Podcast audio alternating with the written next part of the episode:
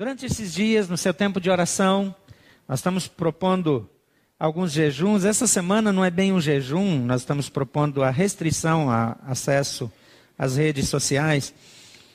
E nós estamos fazendo isso como igreja, então a gente está caminhando junto. E nós estamos fazendo essa proposta porque alguns são extremamente dependentes de redes sociais e gastam muito tempo. Se você trocar esse tempo por tempo de oração, vai ser algo fenomenal.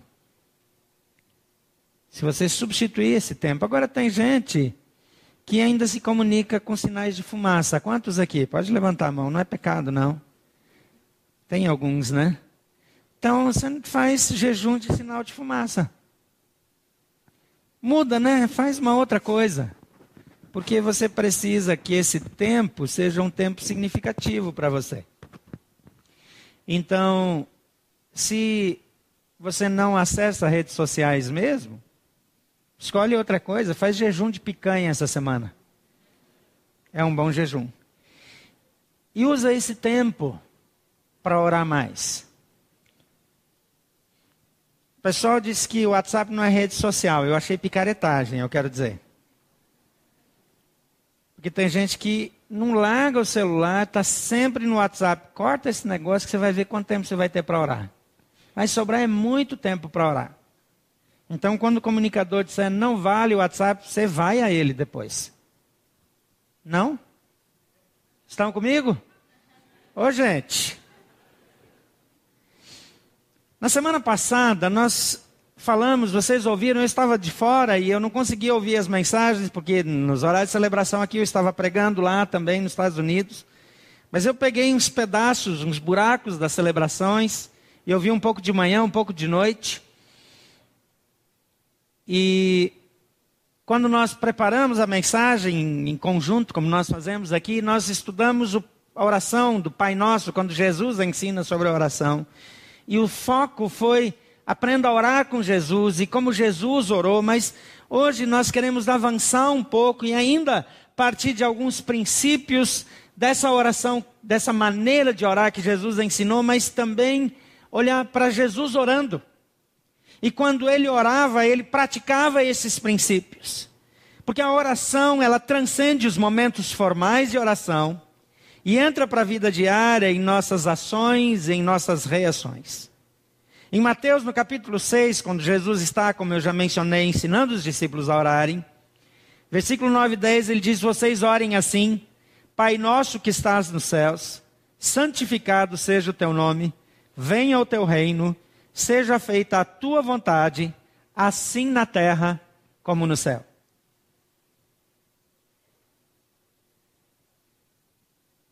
Lá no Evangelho de João, no capítulo 17, é um dos lugares onde está registrada uma oração que Jesus faz pelos seus discípulos, e assim como a gente fez um recorte aqui em Jesus ensinando os discípulos a orar, eu fiz um recorte aqui na oração dele em favor dos discípulos. Aqui ele não está ensinando, aqui ele está orando pelos discípulos inclusive por você.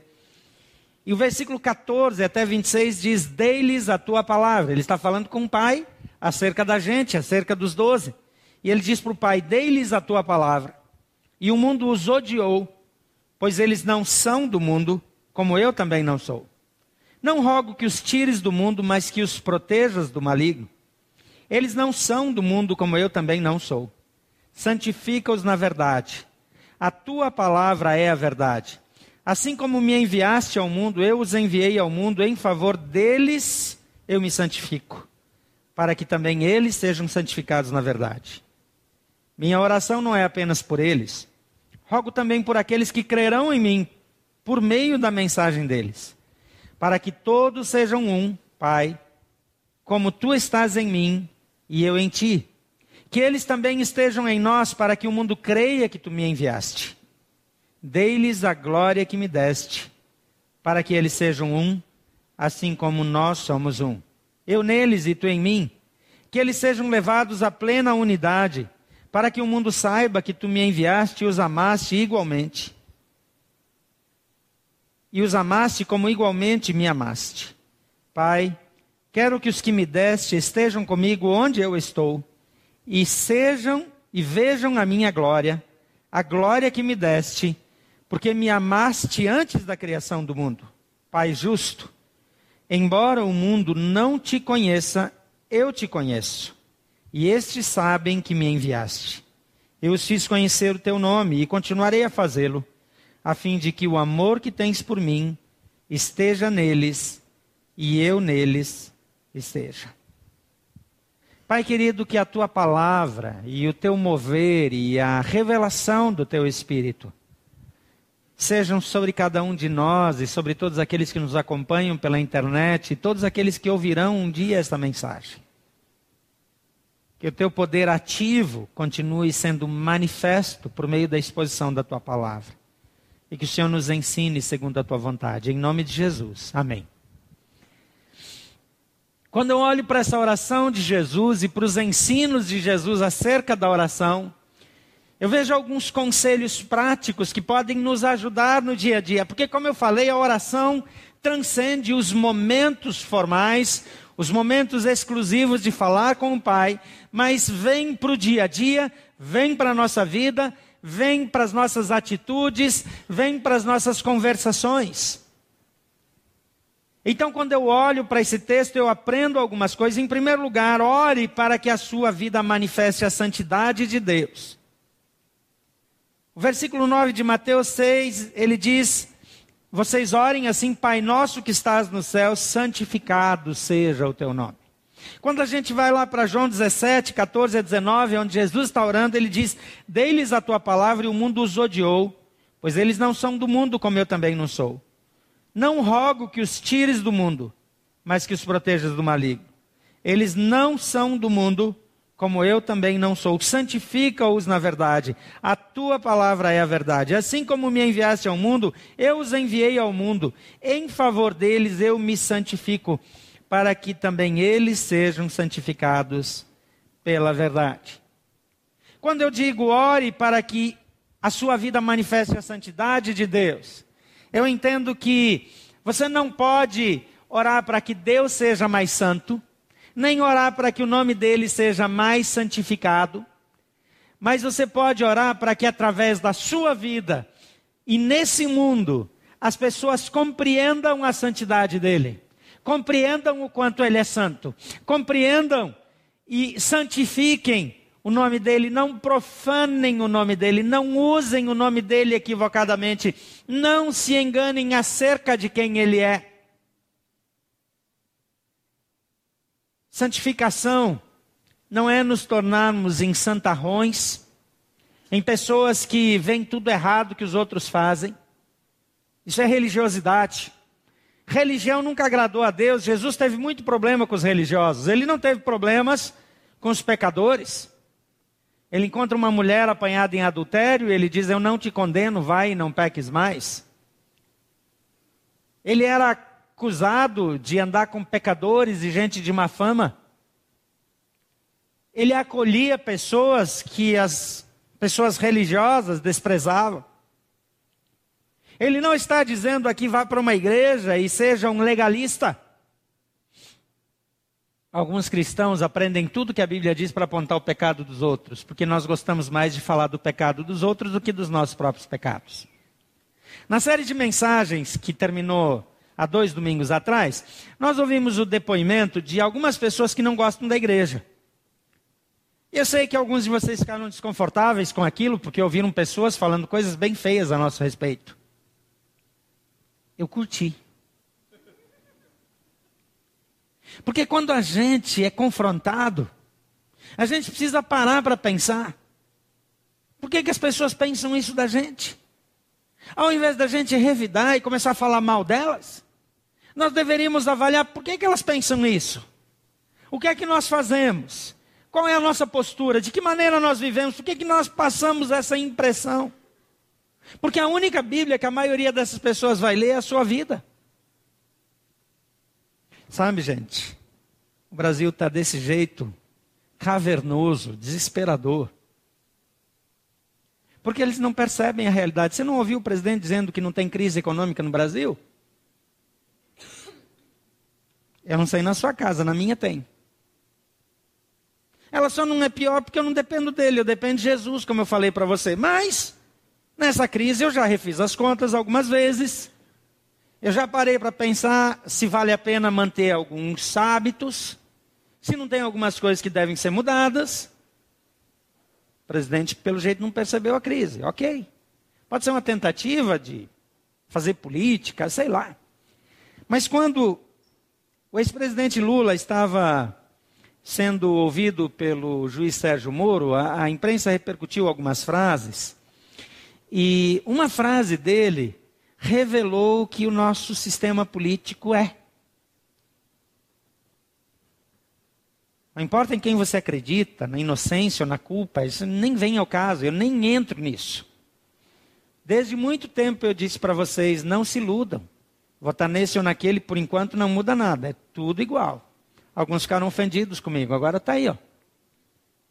Mas, gente, ele falou um negócio que chamou a minha atenção. Ele disse: doutor, não é o Lula que está sendo julgado. O que está sendo julgado é um jeito de governar, é um jeito de fazer política. Ele disse: esses meninos do Ministério Público querem mudar o jeito de fazer política, eles precisam ser candidatos, se eleger, ser eleito, e depois eles mudam o jeito de fazer política, ok? E eu não estou nem dizendo que eu estou a favor de um, de outro, mas sabe uma coisa? Ele tem razão. O que está sendo julgado é o jeito de fazer política. É o jeito de ver o paradigma. Há um conceito estabelecido no Brasil que não nos interessa mais, que não serve mais. E sabe por que, que esse conceito existe? Porque a igreja não é a igreja que deveria ser. Não é por causa de Lula, não é por causa de Dilma, não é por causa de Fernando Henrique, não é por causa de Aécio, não é por causa do Temer.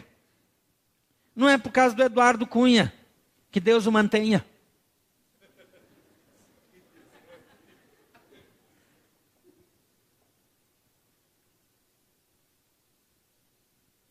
É porque a igreja deixou de ser sal da terra e luz do mundo. Quando nós oramos, santificado seja o teu nome, nós precisamos entender que nós estamos orando, Senhor, que as minhas atitudes demonstrem a santidade do nome de Deus. Que lá no ministério, que lá no gabinete, que aquelas proposições que eu faço para o ministro, que os PLs que eu redijo, que as orientações que eu dou para o senador, para o deputado, para o presidente, para o presidente do banco, para o governador, para o secretário, para o distrital. Essas orientações precisam refletir quem Deus é. E eu não posso fazer diferente, eu não sirvo se for diferente.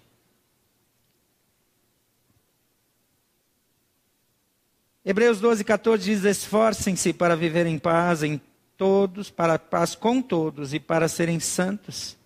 Sem santidade, ninguém verá o Senhor. Eu não posso ter dois compartimentos na minha vida. Eu não posso ser um quando estou com os joelhos dobrados orando ao Senhor no secreto, e outro quando estou em pé diante dos homens. A Bíblia diz: o Deus que vem secreto te recompensará. Ele está dizendo: o Deus que sabe exatamente quem você é. O Deus que sabe o que está no seu coração. O Deus que sabe como você age quando ninguém está vendo. O Deus que conhece você quando você entra em maracutaia, quando você fecha os olhos para coisas erradas. 2 Coríntios 7, versículo 1 diz: Amados, visto que temos essas promessas, purifiquemo-nos de tudo que contamina o corpo e o espírito aperfeiçoando a santidade no temor de Deus. Então, ore com as suas palavras e com as suas ações, para que a sua vida manifeste a santidade de Deus. Em segundo lugar, ore para que o reino de Deus se manifeste plenamente. versículo 10, na primeira parte, diz: Venha o teu reino.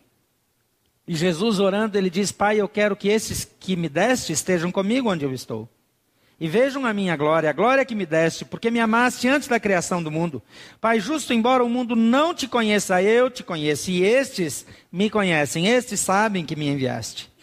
Eu fiz conhecer o teu nome continuarei a fazê-lo, a fim de que o amor que tens por mim esteja neles e eu esteja neles. O que Jesus está dizendo E o que Jesus está orando é para que quando você chegar e onde você chegar, o reino de Deus chegue. Eu já causei alguns escândalos na vida e a Bíblia diz: ai daquele que causar os escândalos, então ai de mim. Mas há anos atrás, antes de eu chegar aqui, eu organizei um grupo de jovens na igreja num mês de fevereiro. E nós fizemos um bloco de carnaval. Não vai embora agora, fica aí até o final, segura aí. Você vai ver que nem tudo está perdido.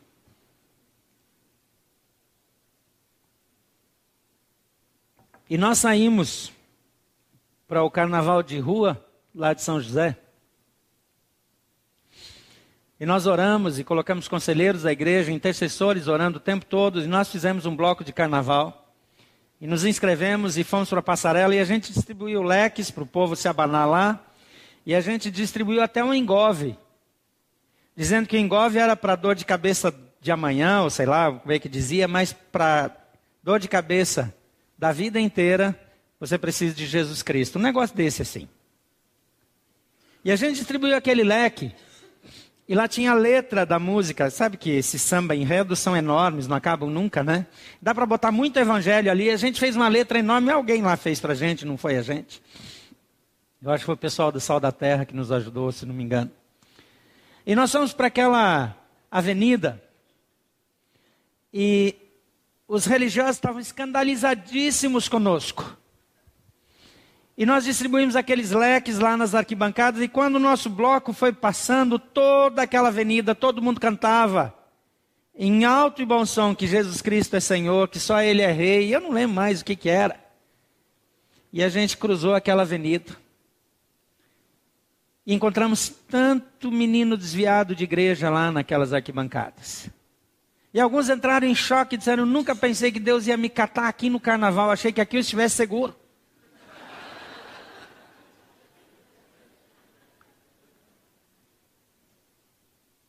E alguns pastores que depois queriam que a gente se retratasse com a denominação, eu precisei entregar para eles alguns jovens desviados da igreja dele que nós fomos buscar lá no carnaval, já que ele não foi. A gente trouxe alguns de volta e nós fomos só com uns 300 e poucos para aquele carnaval de rua, mas nós voltamos com quase 600, de tantos que nós arrastamos do carnaval para a igreja. E naquele ano eu falei com os jovens, eu falei, a nossa oração é que nós vamos invadir o carnaval e o carnaval de rua vai acabar aqui nessa cidade. Porque quando a luz chega, as trevas se dissipam. Três anos depois, acabou o carnaval de rua em São José.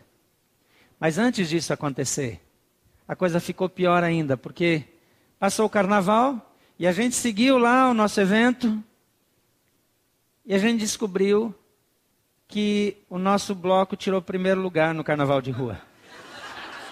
E daí saiu no jornal. E a gente não sabia, nem sabia que ia ter premiação, então ninguém foi lá para receber. Então eles levaram para a igreja um troféu desse tamanho de carnaval. Pensa na vergonha. Não tinha mais como esconder, a gente pensou que ia passar desapercebido, não deu certo. E nós não fomos os pioneiros, os crentes invadiram o carnaval muitos anos antes da gente. Eu não sei como é que o povo ainda se escandalizou, mas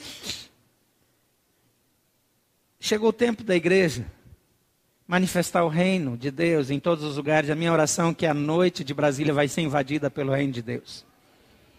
Que a luz de Jesus vai chegar nesses lugares nos lugares elegantes e nos muquifos, nos lugares caros e até naqueles. Nem posso falar aqui, o termo que veio não é, não é adequado para soltar aqui. Mas até lá naqueles inferninhos. Porque a Bíblia diz que as portas do inferno não prevalecerão contra a igreja. O reino de Deus chegou. O tempo de pregar o reino de Deus chegou. Você é o reino de Deus. Eu vejo a igreja se fazendo de espiritual, dizendo que a igreja não pode levar um grupo para evangelizar no carnaval, que a igreja não pode chegar nesse lugar para se contaminar. Mas, isoladamente, os membros da igreja estão indo para esses lugares para beber até cair, para fazer tudo que não devem. A igreja está indo para ser influenciada, a igreja deveria ir para ser influência. Esse é o nosso papel. O reino de Deus chegou, você é o reino de Deus. Por isso, Paulo diz: Eu rogo-vos pelas compaixões de Deus, que apresenteis os corpos de vocês como sacrifício vivo, santo e agradável a Deus, que é o vosso culto racional, e não vos conformeis com este mundo, mas transformai-vos pela renovação das vossas mentes, para que experimenteis qual seja a boa, agradável e perfeita vontade de Deus. Não vos conformeis com este século, não vos conformeis, não tomais a forma, não tomem a forma, não se adaptem, não se ajustem a esse mundo, mas invadam o mundo e transformem, façam que o mundo se ajuste a Deus. Porque quando o reino chega, ele recoloca as coisas no seu devido lugar. Nós não queremos uma igreja de religião, nem repleta de religiosos. Se você veio para cá esperando uma igreja religiosa, eu lamento informá-lo, essa não é essa igreja. Tem outras que você vai se sentir melhor do que aqui. Agora, se você quer ser um agente de transformação do reino, você está no lugar certo. Fica por aqui mesmo. Porque a nossa oração é para que quebre tudo. Quando a igreja chegue, caia por terra tudo aquilo que o diabo implantou. A Bíblia diz que para isso o Filho de Deus se manifestou para desfazer as obras do diabo. Então a igreja precisa invadir. A igreja precisa chegar. Jesus chega quando você chega. Jesus chega quando a igreja chega. Romanos 14, 17 diz: Pois o reino de Deus não é comida nem bebida, mas é justiça, paz e alegria no espírito. Tem gente que vem para o reino e acha agora eu vou prosperar financeiramente, agora as minhas orações vão ser respondidas, meus filhos vão ser curados, tudo de bom vai acontecer comigo e acha que isso é o reino. Mas o reino não é comida e nem bebida, mas justiça, paz e alegria no espírito. 1 Coríntios 4, 20 diz: Pois o reino de Deus não consiste de palavras, mas de poder. A presença de Jesus chega quando você chega. Por isso você deve orar, impor as mãos, os enfermos vão ser curados, os endemoniados vão ser libertos, os leprosos vão ser limpos, purificados, porque Jesus chegou. Você é a presença do reino. Você é o reino de Deus chegando em todos os lugares. Amém? Em terceiro lugar, ore mais pela vontade de Deus do que por sua própria vontade. Isso aqui já foi pegar meio pesado, já baixou nível.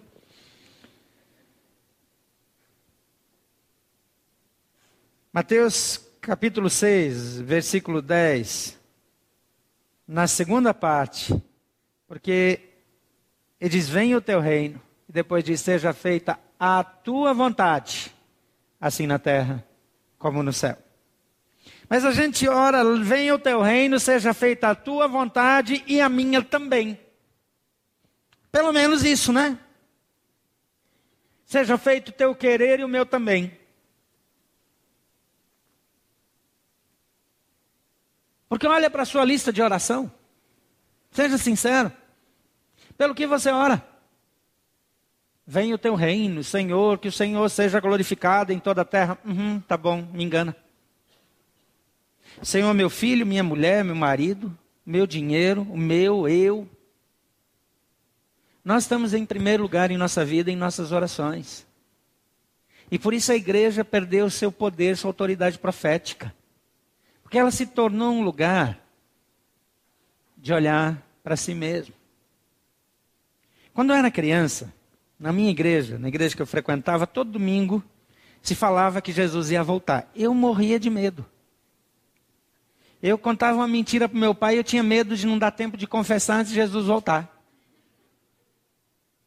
Minha teologia era meio, meio esquisita naquela época também. Teologia infantil é meio simples demais.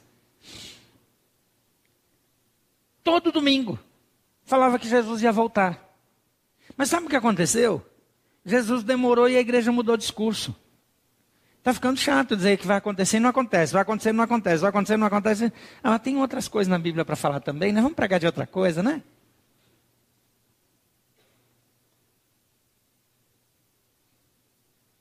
E a nossa expectativa esfriou.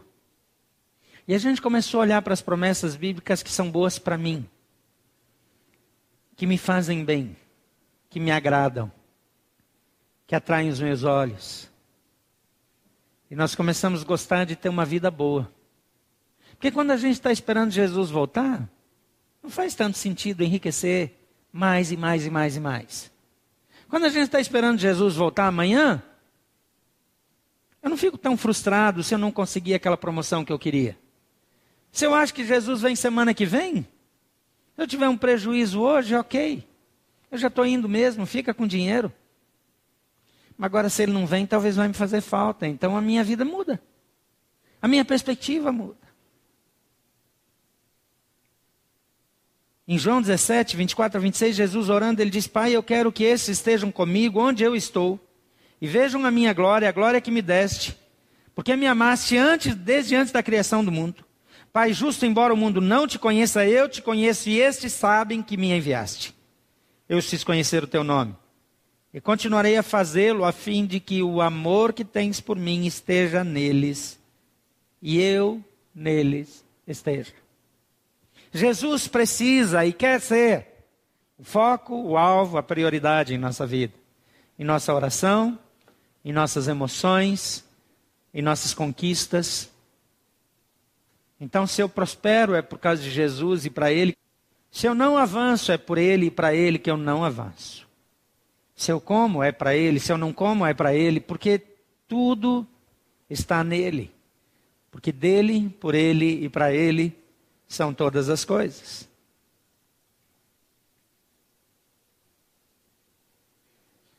Mateus 6, 19 a 21 diz: Não acumulem para vocês tesouros na terra, onde a traça e a ferrugem destroem, e onde os ladrões arrombam e furtam, mas acumulem para vocês tesouros nos céus, onde a traça e a ferrugem não destroem, e onde os ladrões não arrombam nem furtam. Pois onde estiver o seu tesouro, aí estará também o seu coração. Nesse mesmo texto, nesse mesmo discurso, Jesus vai mais adiante, ele diz: Não andem ansiosos por aquilo que vocês precisam. As maiores necessidades daquela época era comida e roupa. Ele diz: com que vocês vão comer ou com que vocês vão vestir-se. As nossas necessidades mudaram hoje, Senhor. Ele talvez escreveria: Não andeis ansiosos, porque acabou o seu direito de acesso à internet. Não andeis ansiosos pela gasolina do carro, não andeis ansiosos pelo ticket do seu próximo voo. Eu não sei, cada um tem necessidades diferentes. Tem gente que tem crise de abstinência, que convulsiona se ficar sem internet. Você é daqueles que quando você vai acessar alguma coisa, você clica num link, ele não carrega em três segundos, você já está esbravejando, espumando de raiva. Quem é daquele tempo que a gente tinha conexão de escada?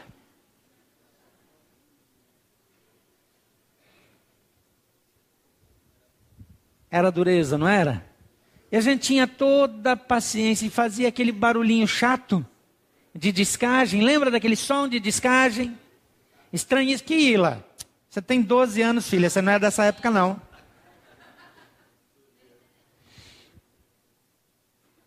Agora, se o negócio começa a demorar, a gente liga para a operadora e diz: cadê a minha internet? Vocês não estão entregando o que vocês me venderam. E toda hora eu não entrego mesmo. Mas ele diz: não andem ansiosos. O investimento de vocês é na eternidade. Por que, é que vocês se preocupam com uma curta existência aqui, tendo uma eternidade pela frente? Tem gente que anda tão desesperado porque o casamento não é maravilhoso. Deixa eu contar para você o que seu casamento não é nada, ele vai durar isso aqui, ó. Gente, não me interprete mal não, tá? Segura aí. Não faz mal criação quando chegar em casa. Mas a sua vida não é aqui, gente. A sua vida é do outro lado. Se você tiver que tolerar, amar, suportar, tem dificuldade, tem coisa, sabe aquele negócio ruim, alguns desses negócios não vão mudar. Sabe aquele marido que arrota na hora do almoço? Eu sei que é dureza. Não ora para Jesus levar, daqui a pouco vocês todos vão estar no céu. Lá não vai ter essa malcriação. Os maus cheiros dos nossos comportamentos as malcriações vão ficar aqui. Às vezes a gente valoriza demais coisa que é tão passageira. Eu não estou dizendo para desandar, continua fazendo a criatura tomar banho. Mas, gente, a gente valoriza demais o que é passageiro. A Bíblia diz que a nossa vida é como um vapor. Como um vapor. Que agora está aqui, daqui a pouco não está mais. Ontem foi sepultamento de uma pessoa querida que estava aqui na fundação dessa igreja. Morreu idosa, a Zezé. Partiu para estar com o Senhor. Foi bem, foi em paz. Idade avançada. Mulher de oração.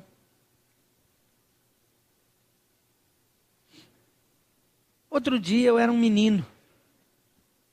Outro dia, eu fui ordenado, era um dos pastores ordenados mais jovens da nossa denominação no Brasil inteiro. Não é que eu fiz 50 outro dia? 50, gente, de verdade. Eu não sei como que passou. Eu não vi. Mas eu tenho cada vez mais consciência que a vida de verdade está do lado de lá. Que isso aqui, ó, é bobagem. Vai passar rápido. Não é que a gente deve viver de qualquer jeito. A Bíblia diz que a maneira como vai ser do lado de lá depende de como a gente vai se comportar do lado de cá. Isso aqui é investimento. Por isso Jesus diz: não acumula tesouro aqui, meu amigo. Aqui você não leva. De nada adianta você ter um enorme sucesso do lado de cá, porque isso você não vai levar para o lado de lá. Você nunca viu o funeral seguido por um caminhão de mudança, nem por carros fortes carregando a mercadoria. Os chineses, pelo menos é, em Macau, eles têm um costume interessante. Quando a pessoa é enterrada, quando ela é sepultada, eles colocam cédulas. Não valem nada, mas colocam cédulas no caixão, junto com o corpo. E sabe o que está escrito lá? Está escrito em inglês, por isso que eu sei o que está escrito. É, é, é quase impossível acreditar. Está escrito assim: dólar para o banco do inferno. De verdade. Dólar para o banco do inferno. Lá em Macau. Eu não vi isso na China mesmo, mas lá em Macau, comum. Porque eles são tão materialistas que eles acham que é bom levar um dinheiro para negociar lá com o diabo. Vai que, né? Eles não acreditam que existe inferno, mas caso exista, já tem um dinheiro para negociar. Tá tolice absurda. Porque Jesus diz: daqui você não leva nada. Nada. Esse corpo vai virar pó. A alma já está prestando contas, já foi. Aquilo que você é, a sua essência já foi. Ela daqui já vai para diante do Senhor. Mateus capítulo 7, 21 a 23 diz: Nem todo aquele que me diz Senhor, Senhor entrará no reino dos céus, mas apenas aquele que faz a vontade do meu Pai que está nos céus.